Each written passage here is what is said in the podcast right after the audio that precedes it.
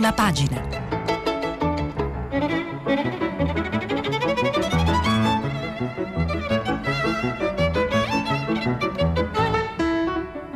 Questa settimana i giornali sono letti e commentati da Bruno Manfellotto, editorialista del settimanale L'Espresso.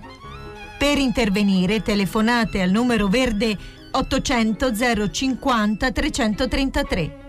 Sms WhatsApp, anche vocali, al numero 335 56 34 296.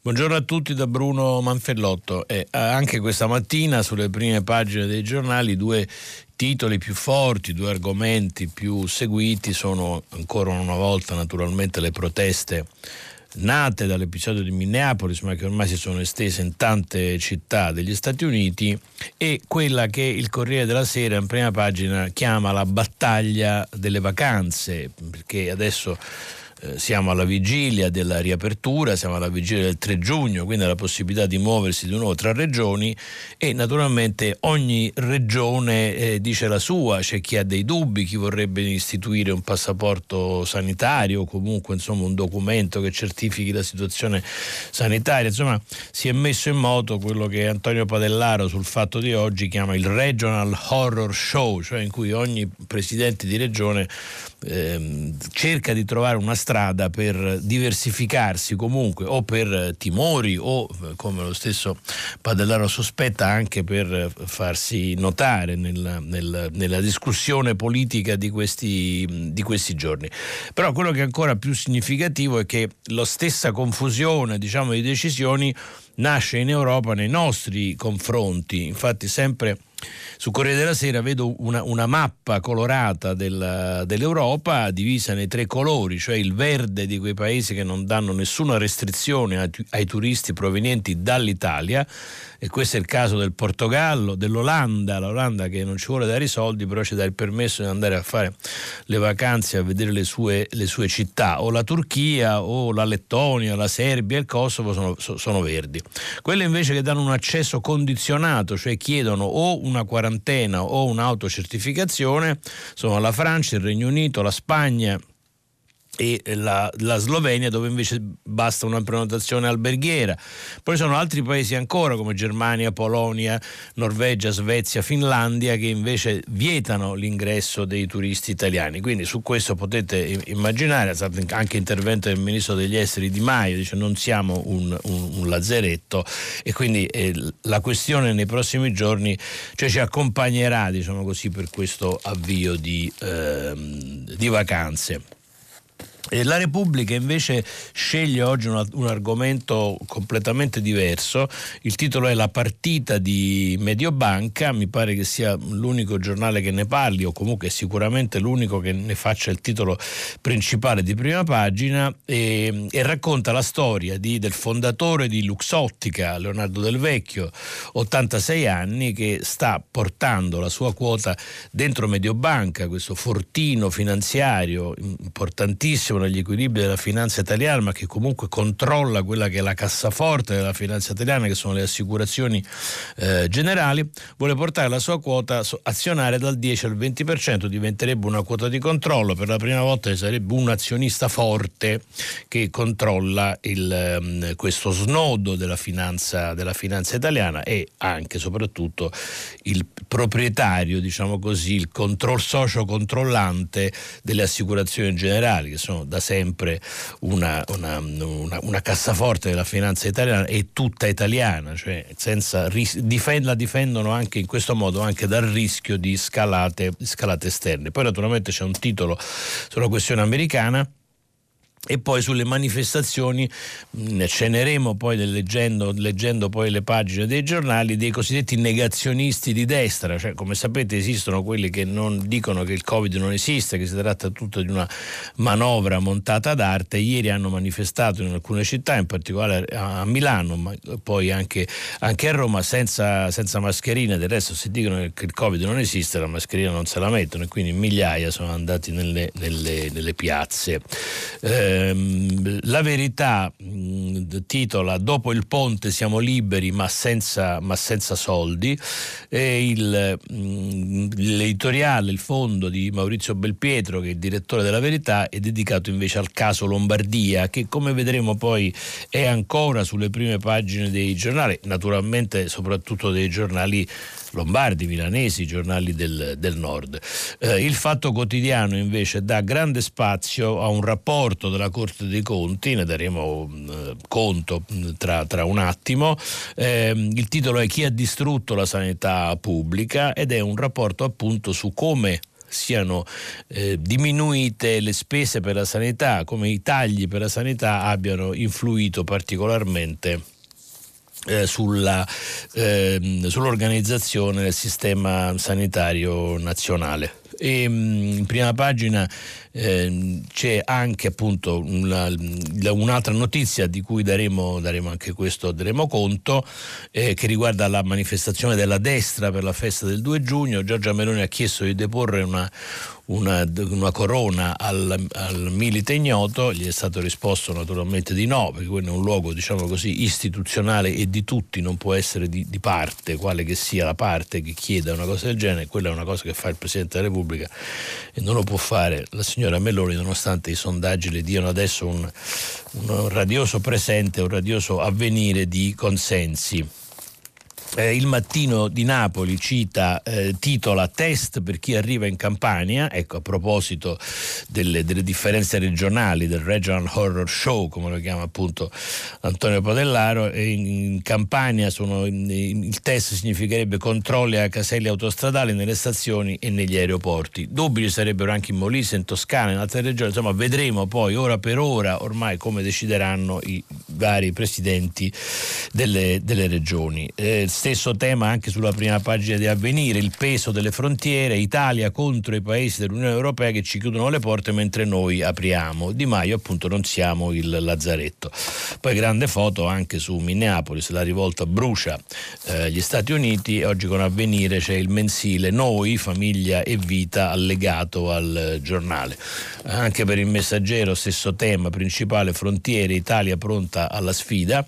Eh, c'è anche però una, sono, tre foto centrali molto molto grandi dedicate alla, alla, al razzo di, di Elon Musk il patron della macchina, della grande macchina Tesla, della macchina elettrica Tesla, che ehm, ha finanziato per la prima volta una missione privata, dopo, dopo, per la prima volta nella storia degli, degli Stati Uniti, e, ed è partito ieri lo, Space, lo SpaceX, è tornato nello spazio, gli, gli, Stati Uniti sono tornati nello spazio grazie a Elon Musk.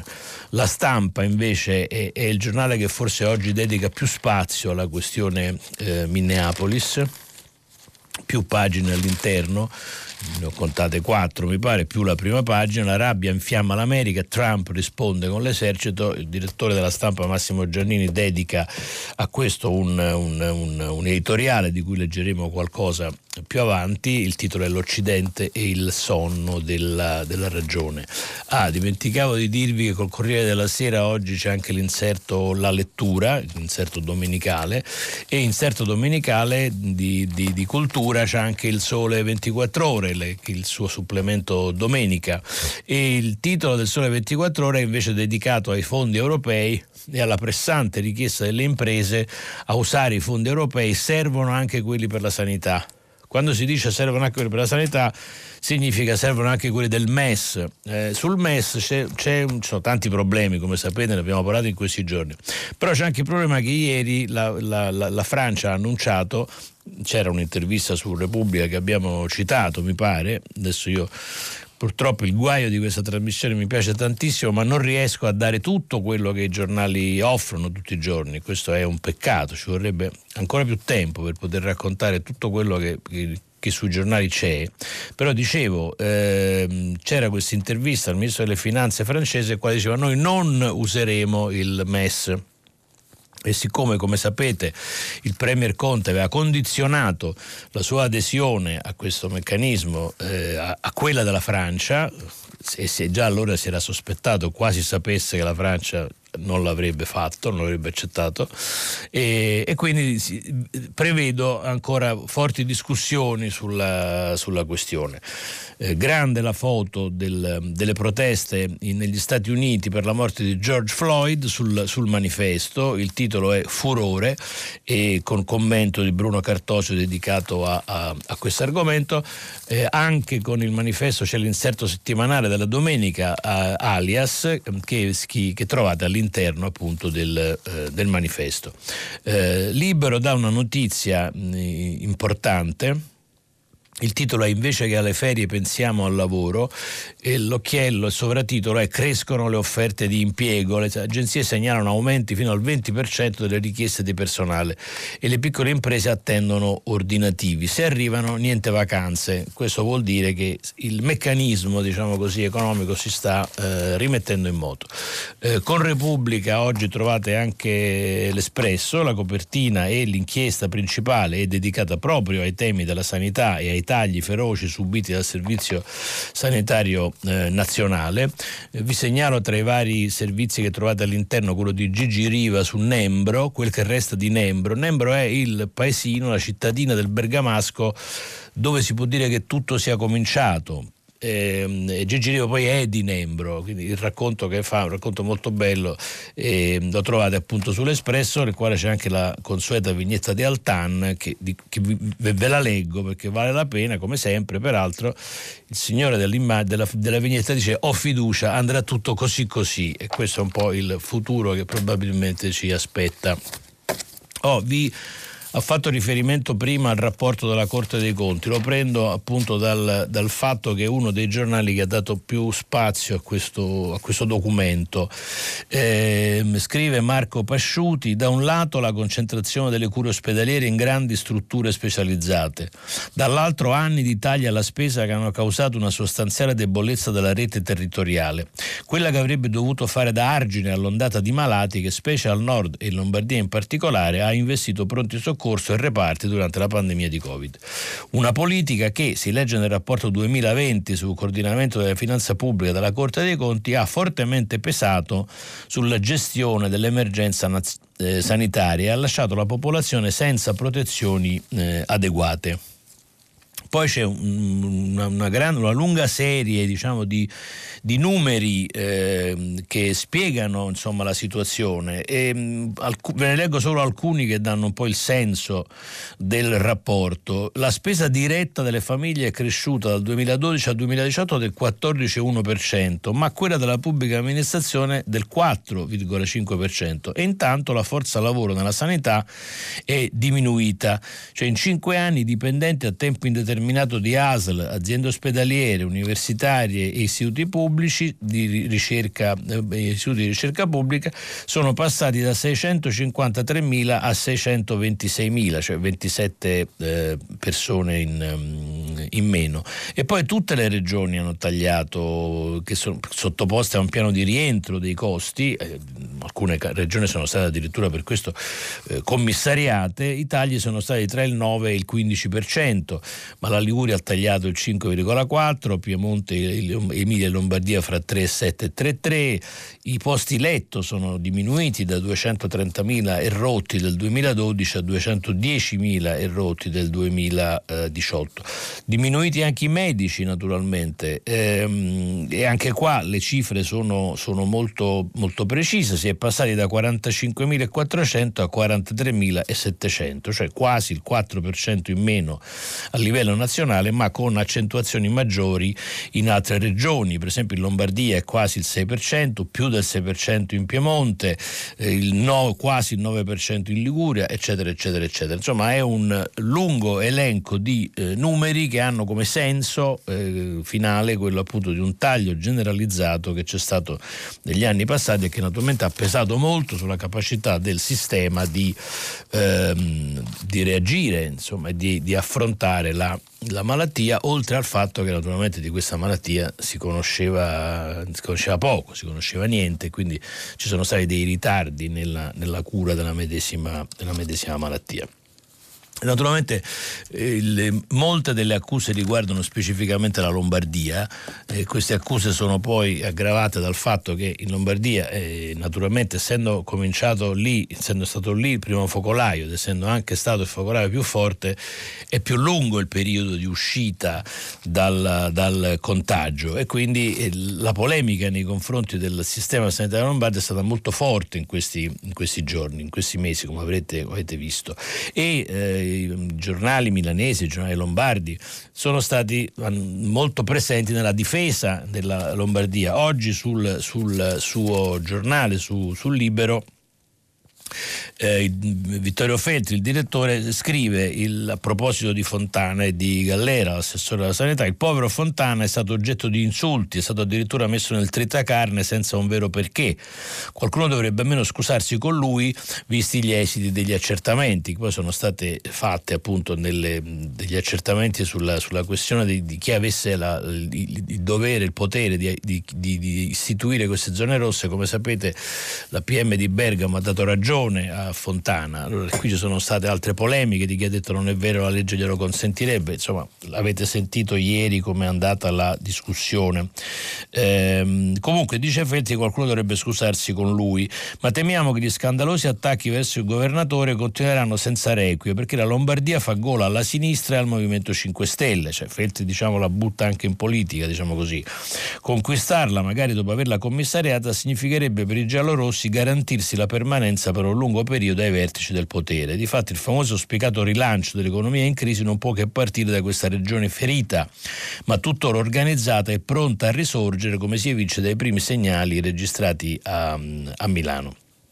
C'è anche il resto d'Italia destinato a non soccombere, scrive Feltri, ma abbisognerà di tempi lunghi.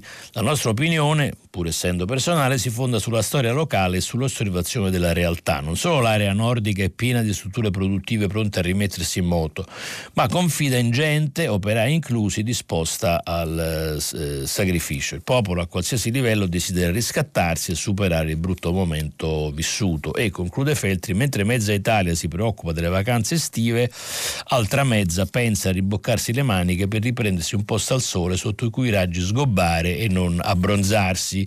Il dato che emerge da queste parti è confortante, il paese non è in ginocchio ma ritto, in piedi come sempre, quindi questo è diciamo, l'orgoglio lombardo, l'orgoglio nordico eh, raccontato stamattina da Vittorio Feltri. Sulla questione lombarda, anche se indirettamente, ma da un altro punto di vista, ehm, interviene sul messaggero di oggi il sociologo Luca Ricolfi in un ehm, commento Me ne leggo alcuni brani, è un lungo ragionamento, ma vi leggo alcuni brani che probabilmente sono quelli eh, centrali del suo, del suo discorso. La, la, mia sensazione, scrive Ricolfi sul messaggero, è che sia esattamente questa la situazione in cui ci troviamo. Il governo ha preso le sue decisioni, giusto o sbagliate che siano, ma l'opinione pubblica e i media quelle decisioni tendono a interpretarle come segnale di un miglioramento della situazione, di una diminuzione del rischio. Cioè se riaprono vuol dire che c'è meno rischio di prima. I comportamenti, scrive Ricolfi, non diventano più prudenti ma meno. La voglia di vacanze e di libertà fa il resto. Milioni di famiglie stanno progettando le loro vacanze, treni, aerei, navi, e scafi stanno per subire un assalto. Nessuno dice aggiunge Ricolfi, che stiamo lanciandoci nell'ennesimo azzardo. Nessuno dice che i viaggi espongono a rischi considerevoli. Nessuna campagna martellante come quella del passato su distanziamento, mascherine, lavatevi le mani spiega ora che cosa dobbiamo fare per ridurre i rischi quando saliamo su un mezzo di trasporto collettivo. Nessuno ci informa con costanza e dovizia di particolari su quali misure si stiano prendendo per neutralizzare i rischi dell'aria condizionata sui treni, sugli aerei e sugli aliscafi. E si capisce pure il motivo che poi è il medesimo per cui furono a lungo osteggiati i tamponi, cioè salvare il turismo. E questo, dice Ricolfi, è un sovraccosto. La rinuncia a renderci coscienti dei maggiori pericoli cui stiamo per andare incontro rende il costo della salvaguardia dell'economia ancora più alto di quel che sarebbe se le autorità parlassero chiaro e osassero dirci la verità, cioè che l'epidemia, dice Ricolfi, non è sotto controllo, i pericoli sono ancora molto grandi e se riapriamo non è perché siamo in grado di farvi lavorare e divertirvi e divertire in sicurezza, ma perché abbiamo deciso che la priorità è salvare l'economia e restituirgli un po' di normalità. Insomma, Ricolfi chiede una, una, una, una posizione più shock, più, un'informazione più forte da, da parte dei, del, del governo. Apro una, una parentesi questa, nella scaletta diciamo, che mi ero preparato perché sulla stessa pagina in cui compare questo articolo di Ricolfi c'è anche un, un commento di eh, Romano Prodi invece dedicato a questioni più economiche anche se queste questioni economiche sono legate alle conseguenze della, del, del, del, contagio perché eh, riguardano le misure che poi vanno prese e gli interventi che vanno fatti mh, per rimettere in moto l'economia in particolare questo tema, questo articolo di Romano Prodi è dedicato alla strategia di Stato, cioè all'intervento di Stato e nota eh, Prodi che dalla diffusa sfiducia, dal quasi fastidio prima del Covid-19 si è passato in poche settimane a vedere nello Stato l'unica ancora di salvezza. Così come è cambiato il giudizio sui rapporti tra pubblico e privato nel campo dei servizi, a cominciare naturalmente dalla, ehm, dalla sanità. E nei dibattiti dei media e tra decisori politici si sta aprendo in Italia una divisione netta tra chi vuole, ehm, tra chi vuole guidare guardando il retrovisore e chi pensa di farsi condurre da disegni irrealizzabili. I primi pensano che nulla sia cambiato e che i soldi pubblici necessari e richiesti siano soltanto un incidente temporaneo che nulla cambia nella vita delle imprese. Ora, Prodi si augura che ci sia un intervento dello Stato, chiarisce che secondo lui, eh, diciamo così, persona informata sui fatti, visto che è stato tra l'altro anche presidente dell'IRI, è impensabile che si possa resuscitare o ricreare una struttura, un istituto come quello dell'IRI. Bisogna pensare piuttosto, scrive, a una strategia che associ necessari e cospicui crediti alle imprese con la partecipazione pubblica di minoranza, in tutti i casi nei quali sia necessario sostenere i disegni di politica economica del nostro Paese e si possa mettere un limite nei confronti delle operazioni di acquisto delle nostre aziende aziende da parte di fondi o di imprese straniere e aggiunge lo sta facendo anche la Francia. Allora chi vuole intendere intenda, mi pare di capire che il riferimento è a molte situazioni, ma innanzitutto a quella della FCA della Fiat Chrysler che ha chiesto, come sapete, di aderire, di, di poter avere una parte dei crediti decisi dal governo garantiti dallo, dal, dal, dallo Stato per eh, le imprese, eh, però lui dice, se, fa capire, cioè, se gli date questi soldi, che poi sono anche tanti, date la garanzia su questi soldi, che sono anche tanti, eh, bisognerebbe che lo Stato però entrasse, nella, anche se in minoranza, nella proprietà di questa azienda, come peraltro è la Francia nella proprietà di, eh, di Peugeot, che è eh, destinata eh, al matrimonio con la Fiat prossime, nei, prossimi, nei prossimi mesi. Ritorniamo più alla, alla cronaca delle questioni legate alla, alla sanità, vi cito altri due, eh, altri due, aspetti. Il primo è quello della, mani, della, manifestazione dei cosiddetti gilet arancioni senza mascherine, come li chiama il Corriere della Sera, e la protesta nelle piazze e le denunce. Mm, le foto le avete viste, sono migliaia di signori con queste pettorine arancioni senza eh, senza mascherina perché appunto pensano che sia tutta un'invenzione, insomma come se 20.000, 30.000 persone, 2 milioni in tutto il mondo siano morti così per eh, accidente naturale della storia.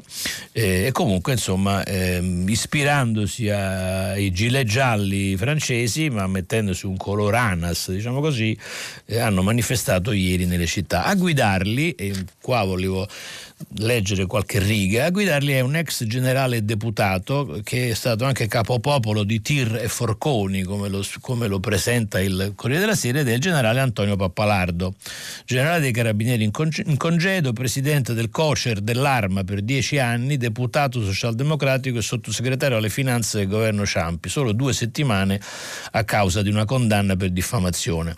È anche scrittore, musicista e leader della rivolta dei tir e dei forconi. Versati volatile, vulcanico e capopopolo, il leader dei gilet arancioni Antonio Pappalardo, 74 anni, palermitano, è uno dei fondatori del movimento nato nel 2019. Con il Gilet, scrive, ci informa il Corriere della Sera, si è candidato alle elezioni regionali in Umbria raccogliendo 587 voti, parentesi 0,13%. Dal 2016 Pappalardo fa parte del movimento di Liberazione Italia. Facciamo un nuovo governo nazionale e stampiamo la nostra moneta, la lira italica. Una nuova lira uguale un euro è uno dei suoi slogan.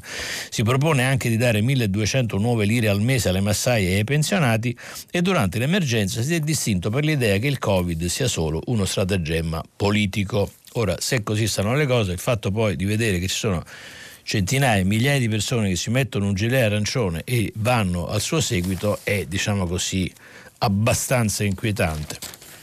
Sullo stesso Corriere della Sera, e, e finisco sulla, su tutte queste, queste, questioni, vi segnalo una, un'intervista che Walter Veltroni ha fatto al cardinale di Bologna eh, Zuppi ehm, sul comportamento degli italiani, su come sia cambiato in tante cose il comportamento degli, degli italiani e, e proprio a questa domanda su come sono stati gli italiani e se c'è il rischio che la responsabilità mostrata per effetto della situazione sociale possa trasformarsi in rabbia rabbia, in odio. Eh, Zuppi risponde così, se le risposte tardano la, disillus- la disillusione cresce, l'idea che finita l'emergenza ognuno resterà con le proprie difficoltà è esattamente quello che dobbiamo evitare, altrimenti può crescere il senso di rabbia. C'era già prima, non dimentichiamolo, De Rita l'anno scorso parlava del rancore per il lutto non elaborato, del benessere non ricevuto, figuriamoci oggi che abbiamo tutti enormi difficoltà. E l'altro rischio è riprendere come se niente fosse, cercare di ritornare quelli di sempre sempre.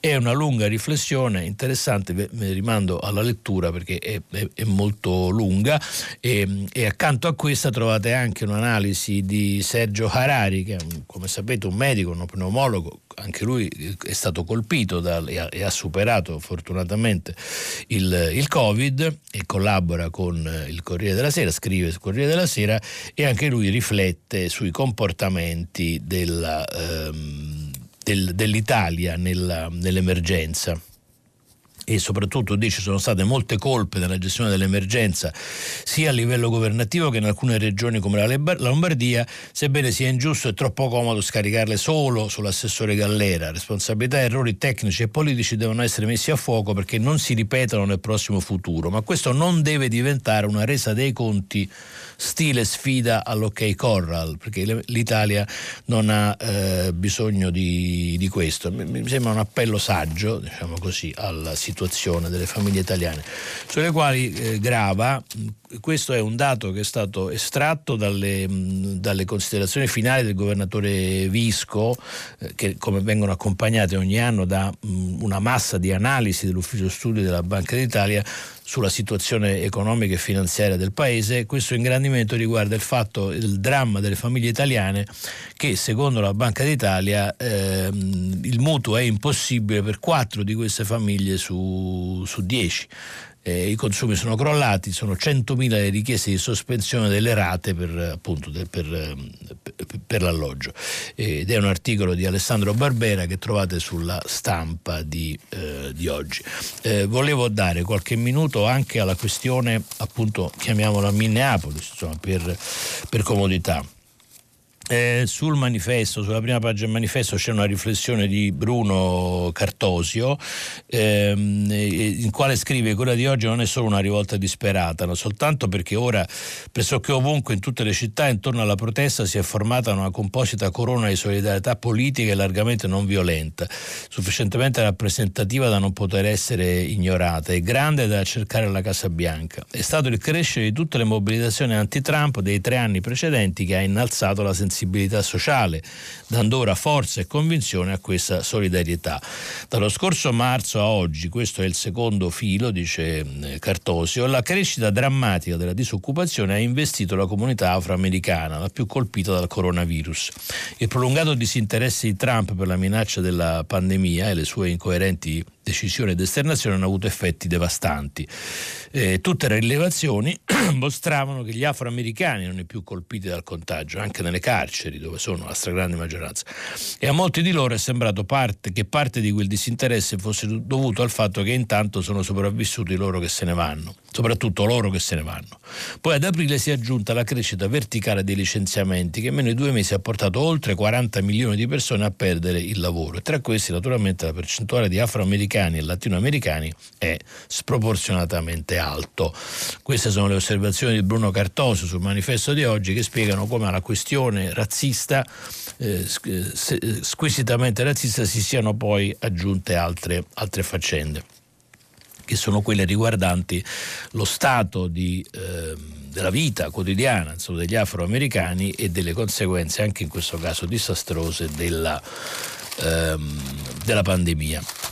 Um, poi invece Massimo Giannini, direttore della stampa, sulla stampa riflette in particolare su una questione che era, stata, era emersa anche nelle, nelle, telefonate e nei messaggi di questi, di questi giorni a prima pagina. Vi, vi, leggo qualche brano. Dobbiamo prendere atto di una contraddizione sempre più profonda che scuote le fondamenta della nostra cultura liberale. La polizia come forza repressiva, le minacce al web, le censure ai media, il controllo dell'informazione, l'intolleranza eh, del linguaggio, le fobie complottistiche sono un armamentario che avevamo creduto proprio delle autocrazie e delle democrature, dalla Russia di Putin all'Ungheria di Orbán, dalla Turchia di Erdogan al Brasile di Bolsonaro.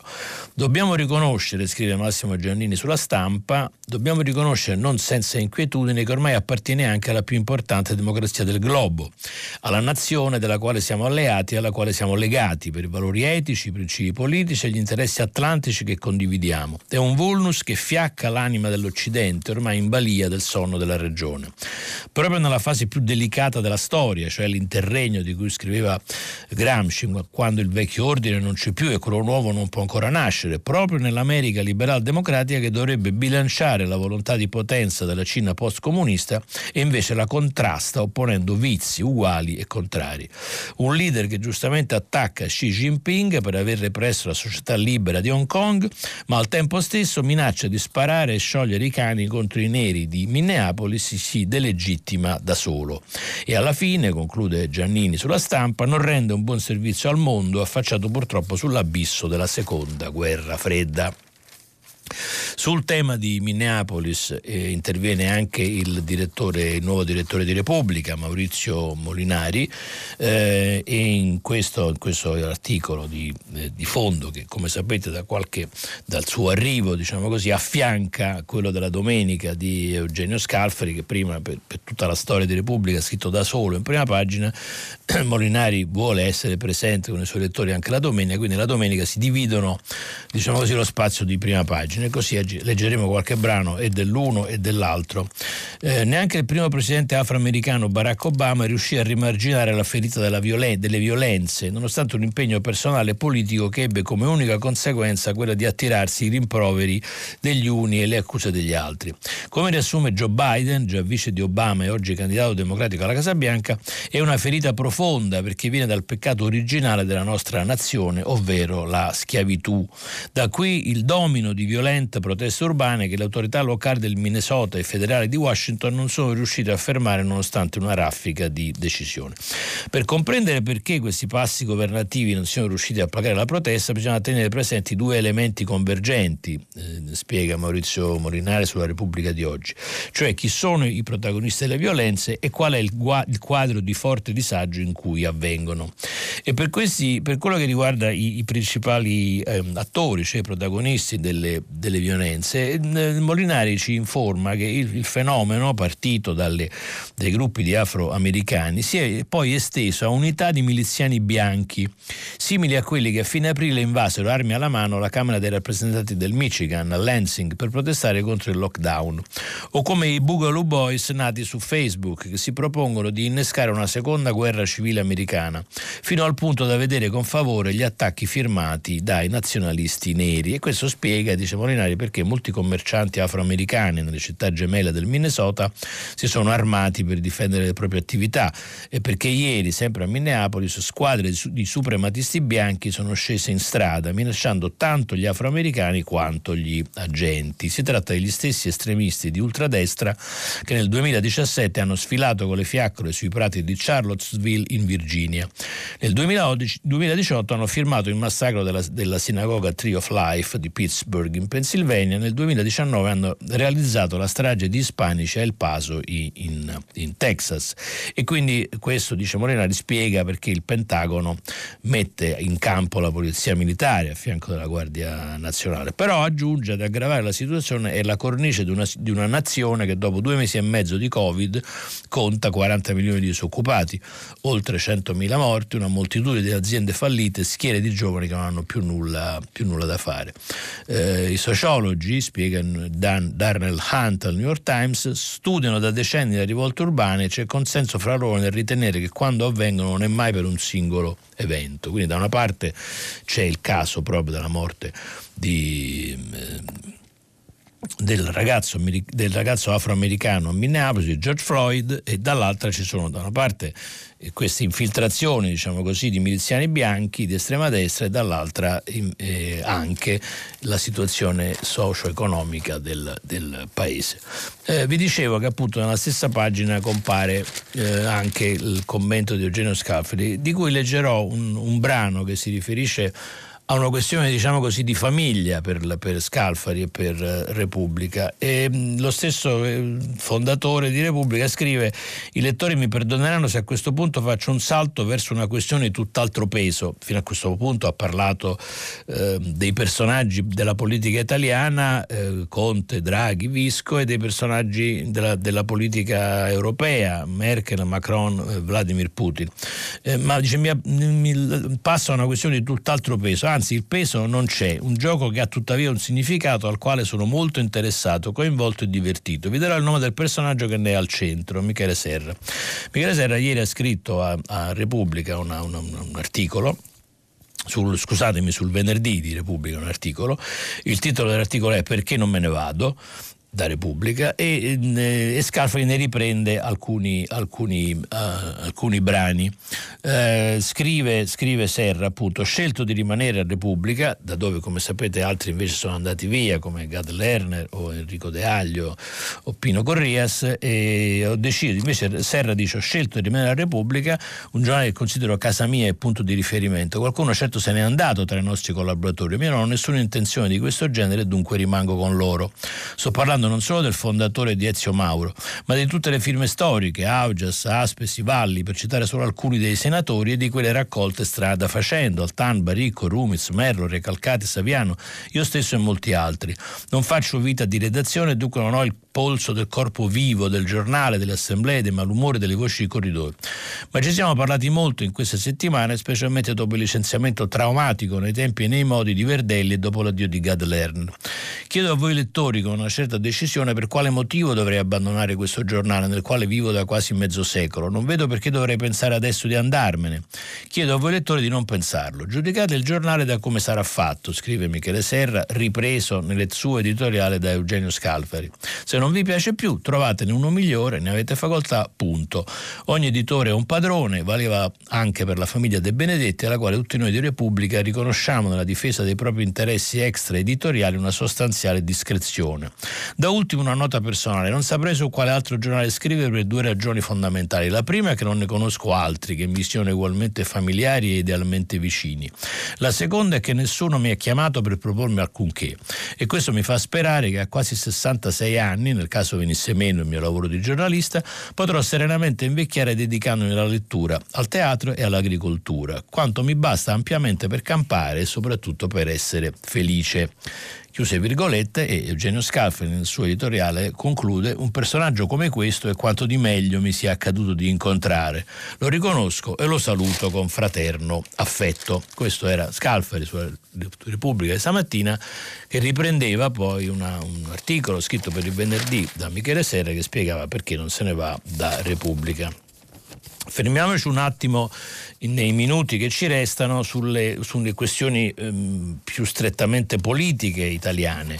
E tra queste eh, segnalo, lo prendo dal giornale di stamattina, da un articolo di Francesco Maria del Vigo, una riflessione, una cronaca diciamo sugli ultimi sondaggi che riguardano Fratelli d'Italia eh, che sorpassa la storica quota del 15-66% che fu il massimo raggiunto da Alleanza Nazionale nei, in, negli anni passati. Il titolo è Mai così in alto, la, la Meloni vola al 16,2%, ora la destra cancella il fantasma di eh, Fini.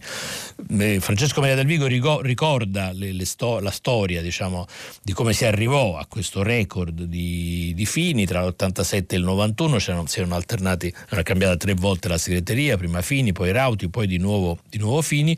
Alle politiche del 92 i missini arrancavano attorno al 5%, poi come ricorderete succede che Silvio Berlusconi il 23 novembre del, no, del 93 inaugurando un euromercato a Casalecchio di Reno dice giornalisti se io dovessi votare a Roma voterei Fini e non voterei eh, Rutelli come sindaco e questo fu il cosiddetto sdoganamento della destra. Nel gennaio del 94 Fini scioglie tra le polemiche dei dissidenti il movimento sociale e fonda Alleanza Nazionale.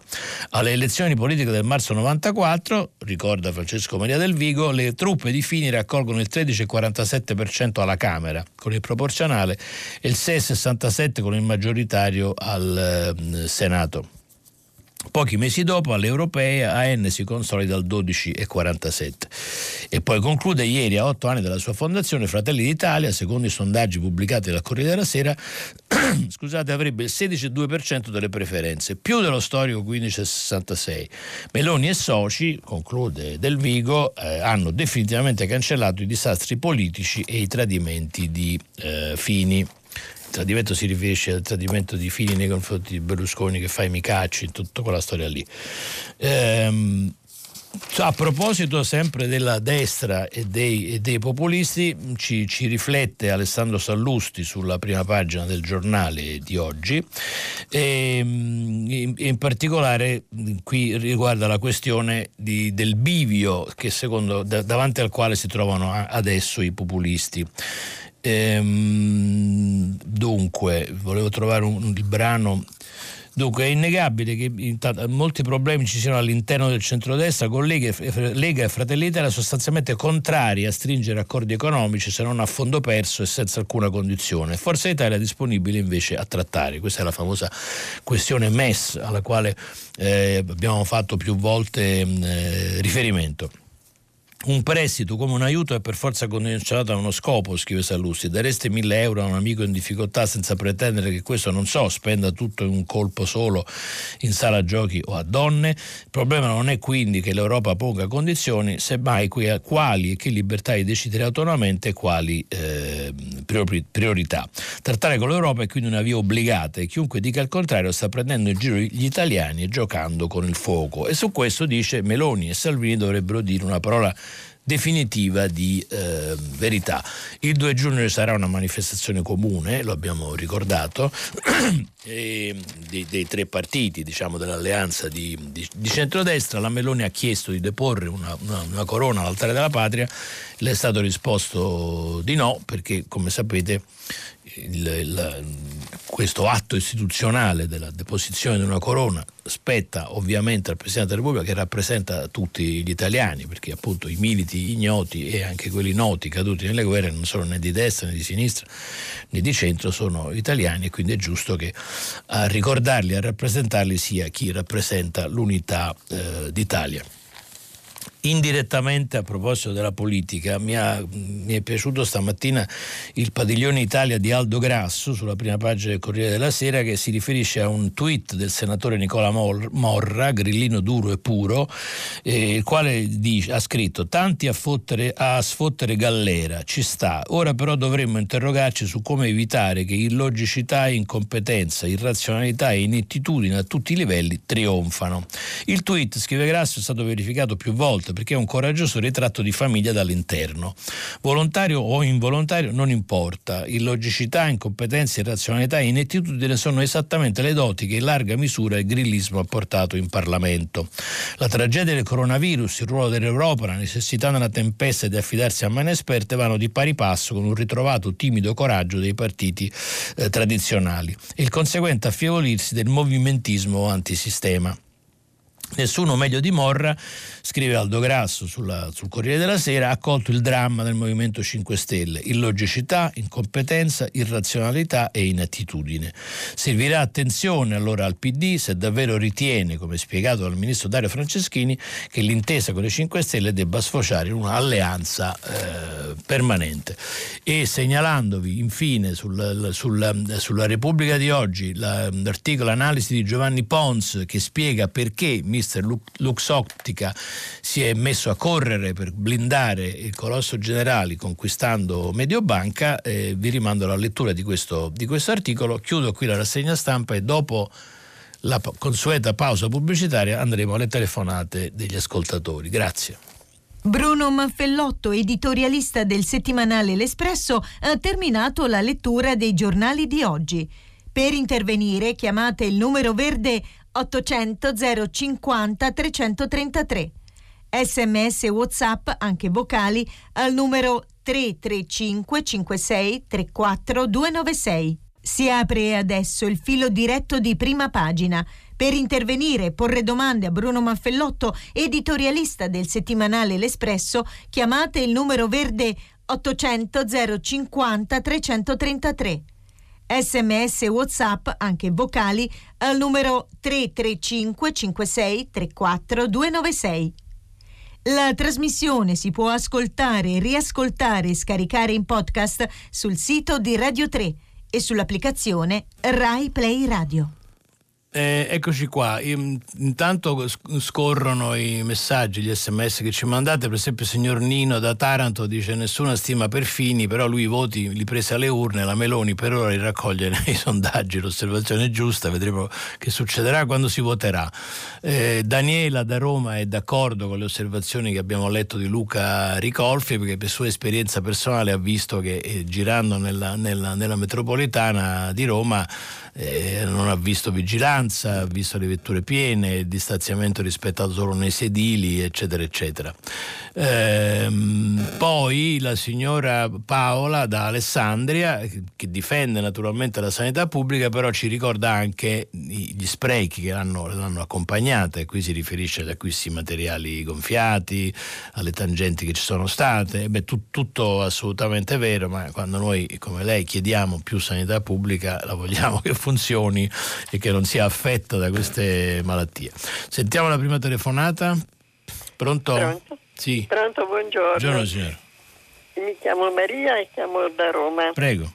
Io volevo chiederle se non pensa che eh, il continuo passaggio di magistrati alla politica sì. sia all'origine di questa debacle totale sia della politica che della, della magistratura nei loro rapporti. Sì. Perché insomma ehm, è chiaro che quando questi magistrati passano alla politica non si occupano certo più di giustizia, ma di accaparrarsi connivenze, eh, cioè si intromettono in campi che con la magistratura non dovrebbero avere niente a che vedere. Sì. Tutto quello che è successo ultimamente di intercettazioni è una vergogna, ma se vediamo che il declassamento della magistratura ha portato anche a questi, non so, per esempio, questi processi pubblici in televisione, sì, certo, certo, eh, certo. cioè eh, c'è un programma mattutino che è uno scandalo con ballerine, eh, suonatori, mogli inferocite che prendono i mariti a calcio. Cioè tutto questo è permesso perché la magistratura ha dei debiti con la politica per i quali concede tutte queste certo. cose. Guardi, e... io sono d'accordo quasi su ogni parola di quello che lei, che lei ha detto. E, ehm, credo soltanto, ecco, una, correggo solo una cosa, credo che sia un male gravissimo, eh, adesso le dirò qualcosa su questo, eh, non penso però che sia l'unica, eh, l'unica spiegazione. Ehm, probabilmente l'altra spiegazione è anche nel fatto che le, le, le correnti della, della magistratura, la, la, divisione in correnti della, della magistratura e sono poi le correnti che hanno poi direttamente rapporti con, eh, con la politica e che entrano no, in queste porte girevoli della politica e comunque almeno degli interessi della politica. Quindi le cose camminano un po' di comune accordo, anche il, il, la composizione stessa del CSM che prevede alcuni magistrati di nomina di diritto, altri magistrati che vengono nominati dal Presidente della Repubblica o dalle, eh, dalle alte magistrature legislature e altri ancora che invece vengono nominati dal Parlamento, quindi da, da, da, dalla politica, creano questo problema. Io le ricordo soltanto che questo problema delle porte girevoli, diciamo così, cioè del divieto per il magistrato di candidarsi e soprattutto poi di ritornare a fare il magistrato dopo un'esperienza politica, era... è peggio. È peggio ancora. È una cosa che era stata, non solo se ne parla da un sacco di anni, ma addirittura l'ANM dello stesso Palamara, di cui poi abbiamo letto tutto quello che abbiamo letto, aveva già stabilito un primo codice interno alla magistratura in cui poneva dei paletti molto precisi, almeno ecco, vietava la possibilità che un magistrato eh, poi diventato entrasse poi in politica addirittura nello stesso collegio diciamo così dove aveva esercitato la sua magistratura dice vabbè se proprio ti vuoi fare leggere almeno vattene da un'altra parte ecco. e adesso che si sta parlando di riforma del CSM ho visto come avrà visto lei sui giornali che è tornata di nuovo questa forma che andrebbe vietata in modo più drastico e con dei freni più, eh, più drastici insisto però lo dico ogni volta volta che comunque questa questione riguarda una fetta della magistratura, che è quella poi che compare nelle intercettazioni, che quindi compare nei giornali, che quindi va in televisione a fare, a fare quello che lei eh, accennava prima. Poi c'è una grandissima parte di magistrati che fanno il loro mestiere come si dovrebbe fare, cioè in silenzio, senza commentare né le sentenze né gli avvenimenti che succedono e senza mostrare le loro preferenze politiche che ovviamente esistono, perché tutti gli esseri umani hanno il diritto e il dovere dovere di eh, dire, essere protagonisti della vita sociale e politica del paese, ma lo devono fare secondo la propria funzione e secondo discrezione almeno. Eh, poi dunque, eh, tra i messaggi ce n'è anche uno del signor Franco, il quale dice perché nessun giornale ricorda che Pappalardo quando era in servizio propugnava un golpe diretto dai carabinieri. Sì, è vero, questa è una storia che accadde negli anni 90, era, lui ha, sem- ha, anche avuto eh, Pappalardo dei, dei, legami abbastanza stretti con la parte deviata della massoneria, con i, i piduisti e post-piduisti, eccetera. allora però quando ci fu questo piano che coinvolgeva appunto i carabinieri, carabinieri, i politici di allora, ricordo, mi pare che il Presidente del Consiglio fosse D'Alema, adesso non vorrei sbagliare. E, come dire, non sottovalutarono, ma insomma considerarono la cosa un po' più eh, folcloristica che, che, che, realistica. Altri la presero più sul serio, però insomma, considerando, considerando, il personaggio, penso che fossero delle cose velleitarie, ma senza sostanziali fondamenti. Sentiamo un'altra domanda, pronto? Eh, buongiorno, mi chiamo Giorgio, chiamo da Casa Rincontrata in provincia di Chieti Prego. e chiamo a proposito della mm, pandemia, delle regioni dello Stato che hanno sì. combattuto una eh, pandemia sconosciuta, anche lei si è espresso in questi termini. Bene, guardi, la regione Abruzzo ha un piano contro la pandemia da dieci anni. Se l'Abruzzo ha un piano sulla pandemia, vuol dire che anche le altre regioni hanno lo stesso piano e a salire ci sarà stata sicuramente un'indicazione, un indirizzo dello Stato in questo senso, eh, pareri, organismi, eccetera. mi scusi, mi, mi, mi, è, sfuggita un momento la, la parola. Eh, a, qua, a, quale si riferisce? Un piano più superiore? Sulla pandemia.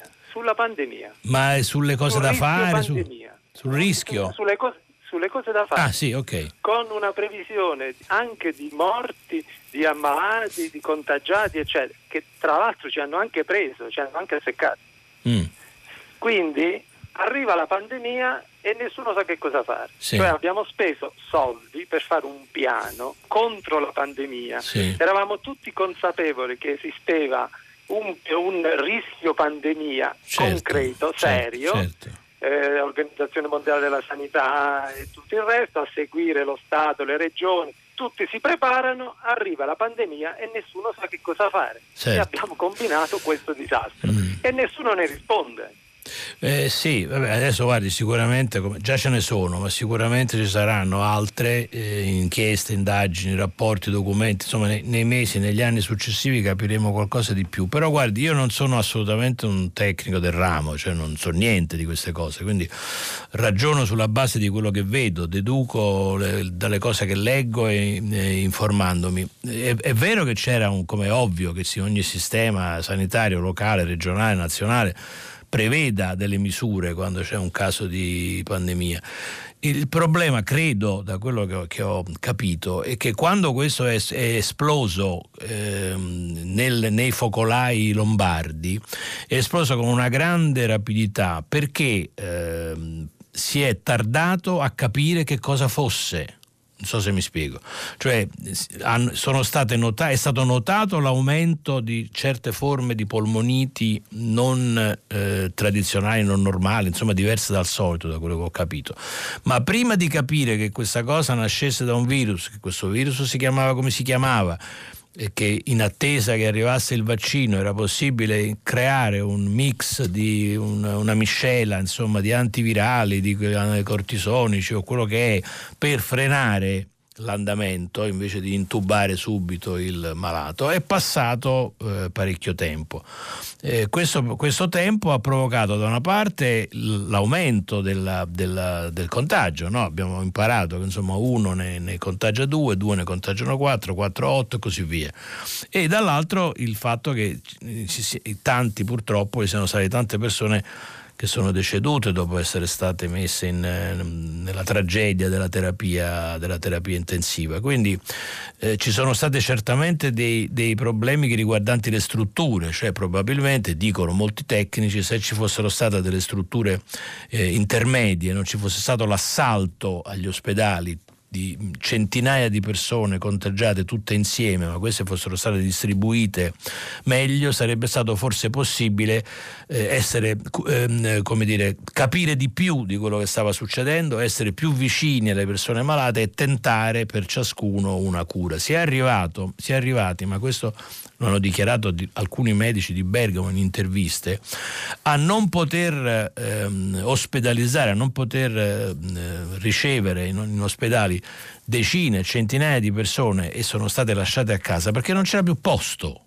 capisce? Cioè non c'era più eh, modo di sistemarle perché, eh, specialmente in alcune regioni come la, la, Lombardia, tutto è concentrato nei grandi ospedali. Probabilmente, dicono i tecnici, se ci fosse stata una, una diffusione territoriale di presidi sanitari più ampia, questo, un, questo, rischio sarebbe stato inferiore, ci sarebbe stato più tempo e, più condi- e condizioni migliori per capire di cosa si trattava. Però penso che la cosa principale è che per 15 giorni, 20 giorni nessuno ha capito che diavolo era questo questo virus.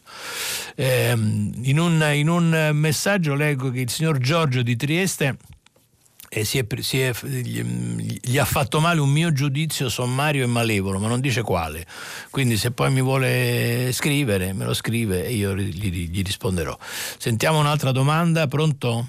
Buongiorno, Buongiorno. parla Gian Domenico da Roncade Treviso. Prego. Senta Manfellotto, sono seriamente preoccupato per due cose. Primo perché quando ritornerà un nuovo coronavirus che sarà diverso dall'altro, non sappiamo ancora bene cosa fare. Sì. Mi riferisco a questo. Il, è stato fatto, e seconda, la seconda preoccupazione è questa, c'è stato fatto un terrorismo mediatico da parte della stampa, della radio, della televisione, quando è iniziata sta buriana. Sì. Allora, perché parlo di terrorismo mediatico? Io sono un lettore di Repubblica dalla Fondazione sì. e ho smesso di comprarlo perché non c'è stato nessun contraddittorio eh, eh, rispetto a questo problema, la, no, non lasciando nessuno spazio a persone premi Nobel, candidati a Nobel come il professor Tarro, altre persone estremamente eh, dire, competenti che dicevano esattamente il contrario di quello che si stava facendo e quindi siamo arrivati a questo disastro dal punto di vista sociale, politico, economico e anche di rapporti sociali. Mm-hmm. Io sono seriamente preoccupato perché siamo in una situazione tipo Orwell. Ho smesso di comprare Repubblica dopo 45 anni che lo facevo. Eh, allora, guarda, io ho stima io... di lei perché lo leggo sulla tribuna di Treviso sì. il sabato mattina. Però, ragazzi, io ho cercato in tutti i modi di segnalare questa cosa non ho avuto nessun tipo di riscontro. Le la prima volta mi succede adesso con lei. Grazie. Sono seriamente preoccupato. No, no, io la ringrazio. Intanto la, la preoccupazione è anche la mia. Io sono preoccupato per quello che su, su, può succedere da oggi a, a, alle prossime settimane perché la situazione economica, l'abbiamo detto in questi giorni, ce l'ha detto con la sua autorevolezza il governatore della Banca d'Italia, insomma ce lo dicono tutti, la situazione è veramente molto molto molto delicata e quindi siamo a un passaggio decisivo. Sono meno d'accordo su altre, su altre cose. Allora, non sappiamo cosa fare. Eh, su questo è chiaro che noi avremo vinto questo, ripeto, sempre da quello che leggo, eh, io premetto questo perché non sono un, non sono un esperto. Eh, non, non, sono un virologo, non so niente di queste cose, però ho capito che insomma da questa storia ovviamente si esce solo quando ci sarà il vaccino, però ho capito anche che in queste settimane, in questi mesi, i medici degli ospedali hanno capito in che modo intervenire per arginare le conseguenze del Covid.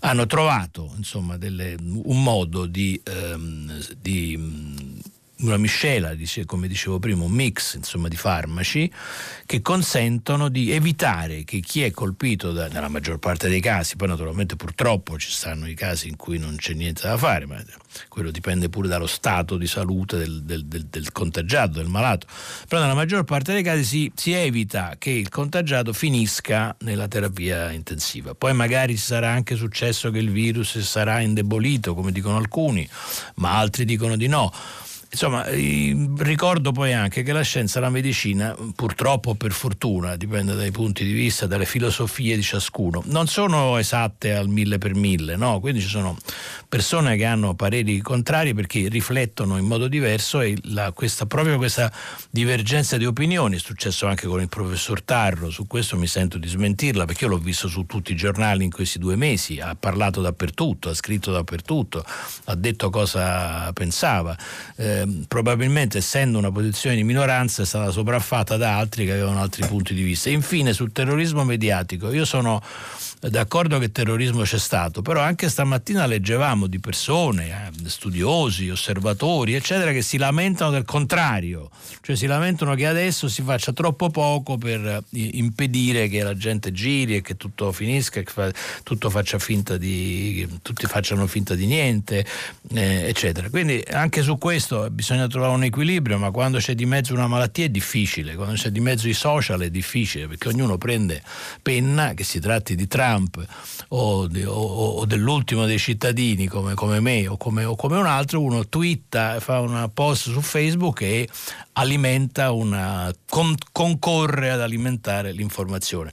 Infine, se mi permette, un'osservazione, ma questa è proprio del tutto eh, personale sul fatto che lei ha abbandonato Repubblica. Io non sono d'accordo, ma non solo perché si tratta di Repubblica, a cui per ovvie ragioni voglio bene, ma in generale, cioè io dico i lettori fanno parte dei giornali, i lettori sono il mercato dei giornali, sono i proprietari dei giornali, come diceva Scalfri, come diceva Montanelli, come dicevano i grandi, i grandi giornalisti. Se qualcosa non vi va, dei giornali che leggete, non dovete abbandonarli, dovete intervenire, scrivete, protestate, mandate lettere, mandate email, parlate con i giornalisti quando potete, parlate tra voi lettori, fate documenti, cioè partecipate alla vita di questo giornale. Lasciarlo vuol dire mollare l'informazione e questo è, è, è indebolire poi l'informazione. E questo secondo me è profondamente sbagliato, se mi, se mi permette.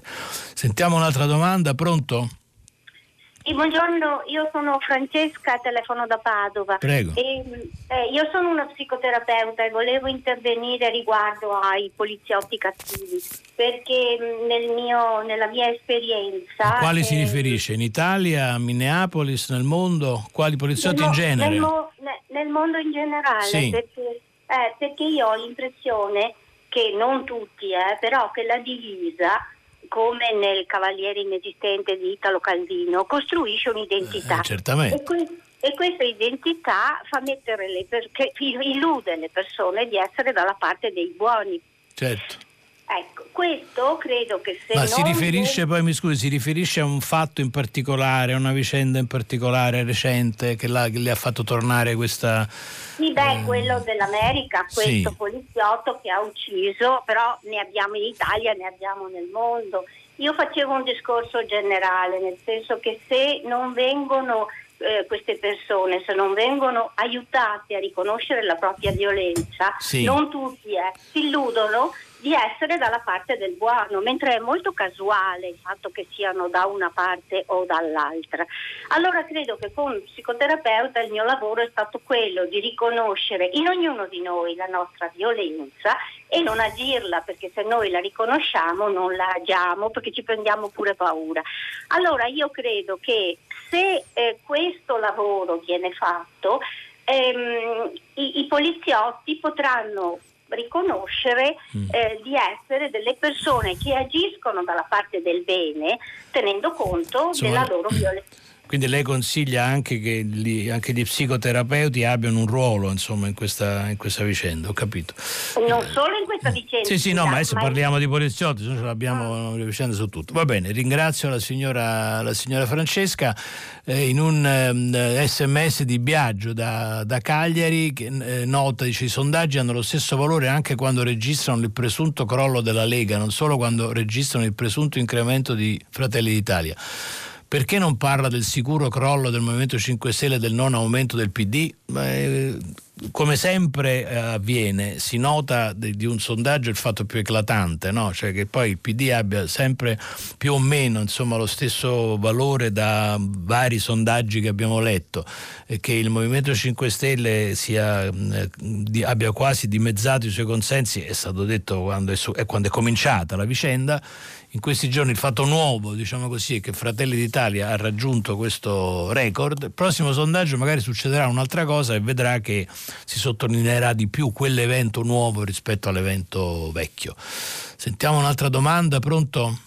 È pronto, io sono Andrina, telefono da Modena, e sono un ex insegnante di italiano e storia e volevo dire il mio parere sulla uscita, cioè sulla fine anno scolastico, sì. che per me è una fine molto molto brutta, sì. ma per i ragazzi tutti, in quanto i ragazzi hanno il concetto di passare da una classe A all'altra così perché è dovuto.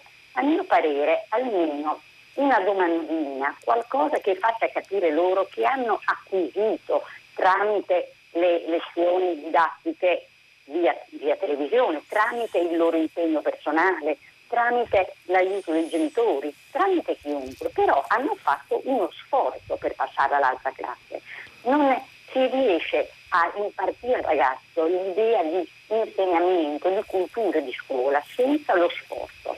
Quindi secondo me dovrebbero approntare un modo per fare capire loro che hanno conquistato qualcosa con fatica. Prendiamo, un nipotino in prima elementare, cosa ha imparato? Ha imparato le sillabe però almeno facciamogli dire le sillabe. Cioè i ragazzi non devono rendersi, io ho sentito dei ragazzini dire beh tanto cioè, sei politico quest'anno, non ha proprio senso. Mm. Noi creeremo una civiltà povera perché senza la cultura la civiltà non ha le basi. Ecco, sì, io no, io su questo, questo su questo sono d'accordo con lei, ma nessuno credo che abbia pensato al 6, al 6 politico, insomma, e, e, e, e, naturalmente lei sicuramente da, da, da, da, insegnante, da attenta a queste cose avrà fatto di tutto per spiegare a questi ragazzi che non di questo si tratta, sono provvedimenti di emergenza. No, Io questo. le dico purtroppo Però, sono in pensione Però ha ragione, ha ragione quando dice che ci sono stati una serie di interventi negli anni passati che hanno messo in secondo piano il merito e, la, e anche, ecco, e questo secondo me è un errore colossale, ma non soltanto in generale, ma proprio per la vita di questi stessi ragazzi, perché poi usciti dalla scuola si, si dovranno con, confrontare invece con un mercato in cui la concorrenza è spietata. in ecco, cui le, le qualità poi contano e quindi su questo sono d'accordo con lei la, la, nuova scuola, se mai si, riuscissimo a ragionare davvero su questi, su questi temi, ah, dovrebbe ritornare a ragionare sul merito e posso dire questa parola vietata sì. in tante sedi, la selezione, perché purtroppo è, è, è, così, Guardi, è molto dura, però la selezione serve anche a spingere ciascuno di noi a impegnarsi di più per non essere, eh, come dire, per non essere messo in seconda, in seconda fila, però certamente questo deve, essere, deve, deve accadere, i modi sono tantissimi, i sistemi sono, sono tanti, eh, alcuni per esempio il più semplice forse, quello che si usa nelle università francesi, è che chi non riesce a fare gli esami previsti nel, nel, nel, per quell'anno non va avanti. E capisco che può essere un, un, un problema drammatico, la psicoterapeuta di prima lo giudicherà una cosa eh, sbagliata, ma io penso che questo sia utile proprio per chi, che, per chi, si forma, perché altrimenti non si capisce perché devo studiare. Studio per ottenere quell'obiettivo, no? cioè essere un bravo cittadino, un buon cittadino, capire che cosa devo fare e come devo vivere e in più prepararmi a, una, a un mestiere, a un, quello che devo fare poi nella, nella vita. Quindi il merito è secondo me fondamentale. Eh, questa cosa dei sondaggi ha colpito molto i nostri ascoltatori. La signora Maria Grazia da Roma ci scrive: Caspita, non mi ero accorto che ci fossero le elezioni. Quindi Fratelli d'Italia ha avuto molti voti o no? Ma non vorrei che si trattasse di semplici sondaggi. Sì, signora, si tratta per ora di semplici sondaggi. Vedremo quando si voterà come andranno le cose. Sentiamo un'altra poi dunque, ehm, altri sms, anche questo, ripeto, quello dei, dei, sondaggi ha molto colpito l'attenzione. Poi ritornano anche sulla manifestazione di Pappalardo di, di ieri. Ehm, E poi a proposito dei grillini si dice sì, forse incompetenti, ma non ladri e cialtroni. Eh, questo nessuno l'ha detto stamattina, si parlava appunto di incompetenza per ritornare ai problemi di, di, di merito di cui, di cui stavamo eh, parlando prima. Poi il signor Raffaele da Roma ci dice buongiorno, giusto bloccare le porte girevoli magistratura politica ma anche quello forze dell'ordine politica, alta amministrazione politica, eccetera, forse sarebbe il caso di bloccare le porte girevoli tra tutti i dipendenti pubblici e la politica. Bah, questo mi pare una posizione un po', un po eccessiva, insomma, addirittura a tutti i dipendenti. Bisogna capire quali sono le, le, professioni e i ruoli e le funzioni che possono essere in più forte conflitto di interessi con la politica e fermarsi e, e porre dei limiti lì. Sentiamo un'altra domanda, pronto? Pronto? C'è sempre qualcuno no? no. Pronto? Vabbè, intanto vado avanti con i messaggi che deve essere caduta questa telefonata. E questa signora Clara da Bologna eh, mi scrive una mattina gli abitanti della periferica Medicina, provincia di Bologna, all'alba si accorgono che non si può più uscire e entrare ci sono i militari a presidiare la zona. A decidere la chiusura per un focolaio il presidente della regione Emilia Romagna Bonaccini. Sì, eh, lo so, questo l'abbiamo, l'abbiamo letto sui, sui, giornali. Non so da che punto di vista la signora voglia leggere questa informazione, cioè se la giudica una, un errore compiuto dal presidente Bonaccini o voglia dimostrare che se vuole un presidente della regione può chiudere una, un'area, una zona rossa come eh, poteva fare probabilmente la regione eh, Lombardia secondo alcuni, ma secondo la PM di Bergamo, di Bergamo no, quindi non lo so come leggere questa, eh, questa, questa cosa. Eh, sentiamo se c'è un'altra domanda, pronto? Pronto? Sì. Sono io Marina da Roma. Buongiorno. Buongiorno. Eh, senta, io ho mandato un messaggino eh, perché eh, quando ho sentito parlare di piano della pandemia, che tutti bravi a scrivere questi piani della pandemia, e poi mi è venuto in mente, e a suo tempo si faceva un gran parlare del piano sulla sicurezza di ogni edificio pubblico, scuole, eccetera. Sì. Ehm, e questi erano fatti benissimo. Io poi a suo tempo ero rappresentante dei lavoratori per la sicurezza, per cui eh, me l'ero letta tutta, studiato, fatto corsi, eccetera.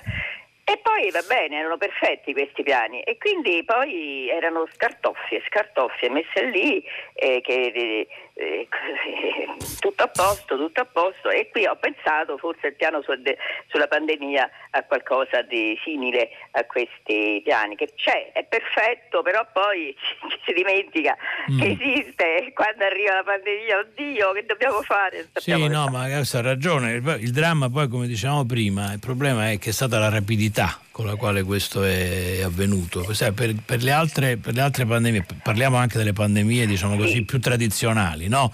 cioè l'influenza che c'è tutti gli anni, più o meno i medici sanno qual è il periodo in cui quell'influenza esplode, più o meno sanno, hanno una serie statistica di vent'anni, per cui più o meno sanno quanti sono i, quanti possono, potrebbero essere i malati, quanti sono i posti letto, insomma hanno una possibilità programmatoria. Qua è successo il, la, la, tempesta perfetta, come si usa dire. Cioè, sì, però... Solo però c'erano tutti i segnali, insomma, veramente io penso che, che, che, che si viva in una specie di limbo, no? tutti addormentati, tutto va bene, aspettiamo domani e poi quando arriva qualcosa veramente di, di, di, sì, di serio, sì, no, questo è vero. Siamo però... sempre ma sempre, in tutte le situazioni è sempre stato così. Però ripeto, anche poi... i punti, no? i punti che crollano. Sì, sì.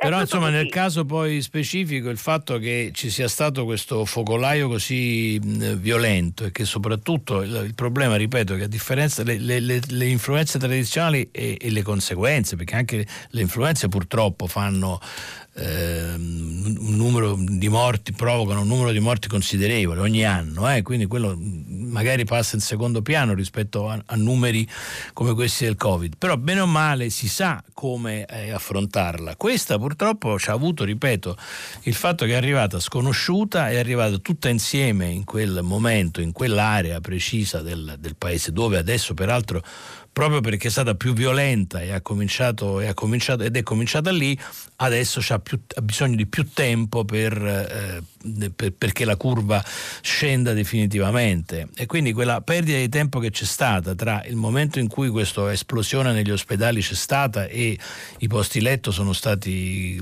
travolti rapidamente, ma è stato travolto tutto, basta ricordare i mezzi che forse l'immagine più eh, emblematica no, di quello che è successo. Sono stati i mezzi militari che portano via le bare con i morti di, di Bergamo, no? cioè, è, è, è, stata tale la rapidità e la violenza che sono saltate tutte le, le, le regole, tutti i piani possibili e, immaginabili. Una guerra che non ci si aspettava, ecco, non so come dire, come se fosse stato un bombardamento inatteso e imprevisto. E beh, magari sono 200 piani in caso di guerra, ma le guerre poi si annunciano, si preparano quando poi esplodono da un minuto all'altro eh, tutto diventa più, più complicato. Il signor Matteo, qui mi riferisco a un messaggio che è arrivato, ehm, sottolinea una cosa, in Lombardia si domanda, non potrebbero aver avuto un grande peso sulla pandemia l'alta densità della popolazione, per giunta concentrata in grandi hinterland, tre aeroporti internazionali intercontinentali e, non ultima ipotesi, l'intensa ospedalizzazione con i relativi facilissimi contagi non solo da coronavirus ma anche da altri virus e batteri potenziali con cause di eh, decessi. Sì, ma penso che sia così, cioè molti, molti epidemiologi, virologi, medici hanno sottolineato questa cosa, alcuni hanno addirittura attribuito a queste cause che lei, che lei dice il, il, perché non solo della concentrazione nell'area lombarda ma anche della violenza del virus, nessuno però oggi è in grado di, di dirle con certezza che sia questa Ehm, la risposta, no? Mm, può essere una delle cause o una concausa o la causa, ma questo credo che ci voglia parecchio tempo insomma, per capire, perché, per avere dei dati statistici tali che ci consentano di poter dare una risposta definitiva. il signor Mario invece risponde in qualche modo all'editoriale, al commento che abbiamo letto di Vittorio Feltri, dicendo che Feltri non capisce che anche coloro che stanno pensando a come passare le vacanze al mare in realtà tentano anche di rilanciare un settore vitale della nostra economia e l'osservazione è giusta perché ci sono regioni d'Italia, insomma basta guardare alle coste, del, del, migliaia di chilometri di coste del paese, settori del, del, dell'economia del paese che si, che si fondono tutte sull'economia delle vacanze e quello che sta intorno alle vacanze. Sentiamo un'altra domanda, pronto?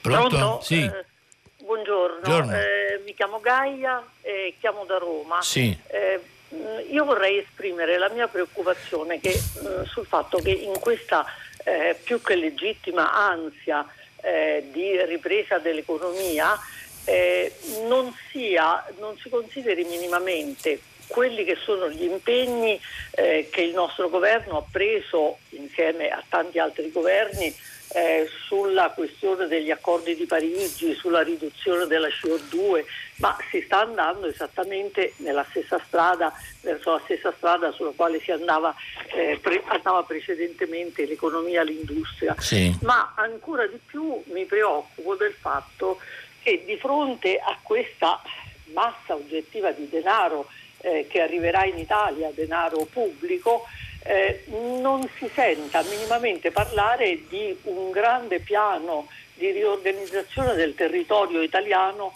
eh, dal punto di vista idrogeologico. Sì. Questa è una cosa che si è sempre detta. Eh, a valle di ogni alluvione il primo Sì, sempre, la prima cosa che si detto, diceva era ah, questa, sì, sì. bisogna assolutamente Ma guardi, Grazie signora Gaia. Non ne parla nemmeno. No, ha ragione, la ringrazio. Io, io, mi auguro solo una cosa, che siccome questo governo ha annunciato il famoso piano, piano verde, il Green Deal, eh, io spero che in quel progetto, eh, che significa investimenti per quel settore, investimenti per l'ambiente, ci sia anche questo tipo di, di interventi. Mi auguro anche che negli investimenti per infrastrutture, che sono particolarmente raccomandati, dalla Commissione europea che si appresta a darci questi 172 miliardi, di cui una parte in prestito e una parte invece eh, di grants, insomma di contributo gratuito, mi auguro che anche in queste infrastrutture, nei lavori infrastrutturali, siano proprio questi che lei richiede, che portano lavoro, portano economia difendono l'ambiente. Difendere l'ambiente non è solo un fatto di principio, significa anche risparmiare poi le spese che si devono fare per gli interventi di emergenza quando l'ambiente esplode. E quindi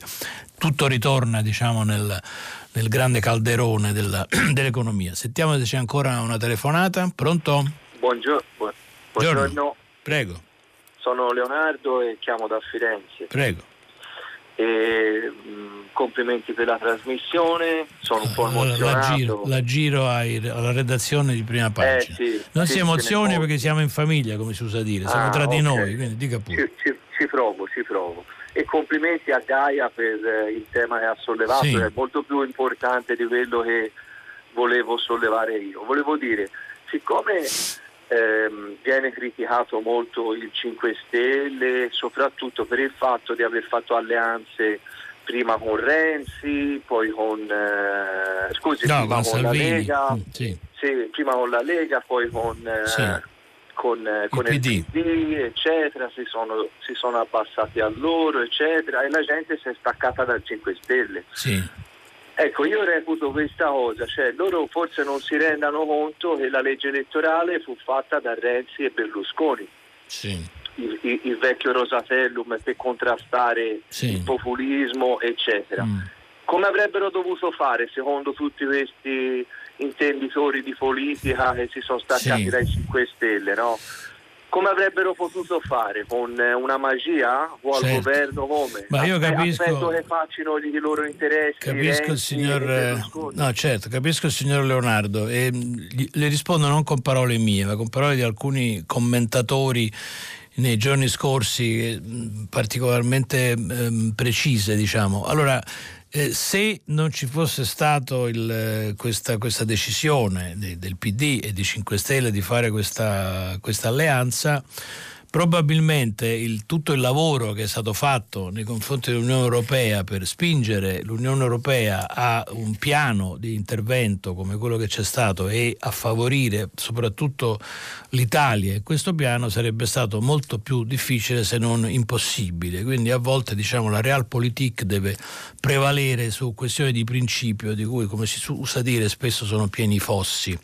Bene, io con questa telefonata chiudo la mia settimana a prima pagina come sempre è stata molto piacevole, io mi, mi diverto sempre a farla e mi piacciono le vostre domande, le, i vostri interventi. Da domani al mio posto verrà Mario Secchi bravissimo giornalista, un mio amico, direttore dell'agenzia Agi, sarà, vi troverete benissimo, un uomo molto brillante e, e, colto.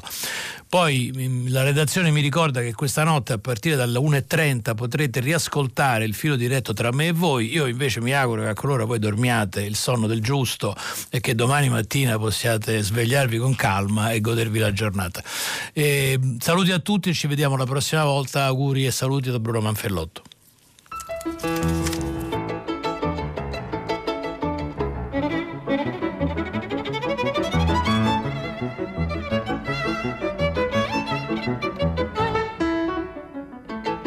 Termina qui il filo diretto tra gli ascoltatori e Bruno Manfellotto, editorialista del settimanale L'Espresso.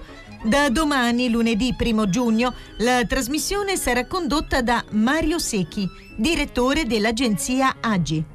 Prima pagina è un programma a cura di Cristiana Castellotti. In redazione Maria Chiara Beranec, Natascia Cerqueti, Manuel De Lucia, Cettina Flaccavento.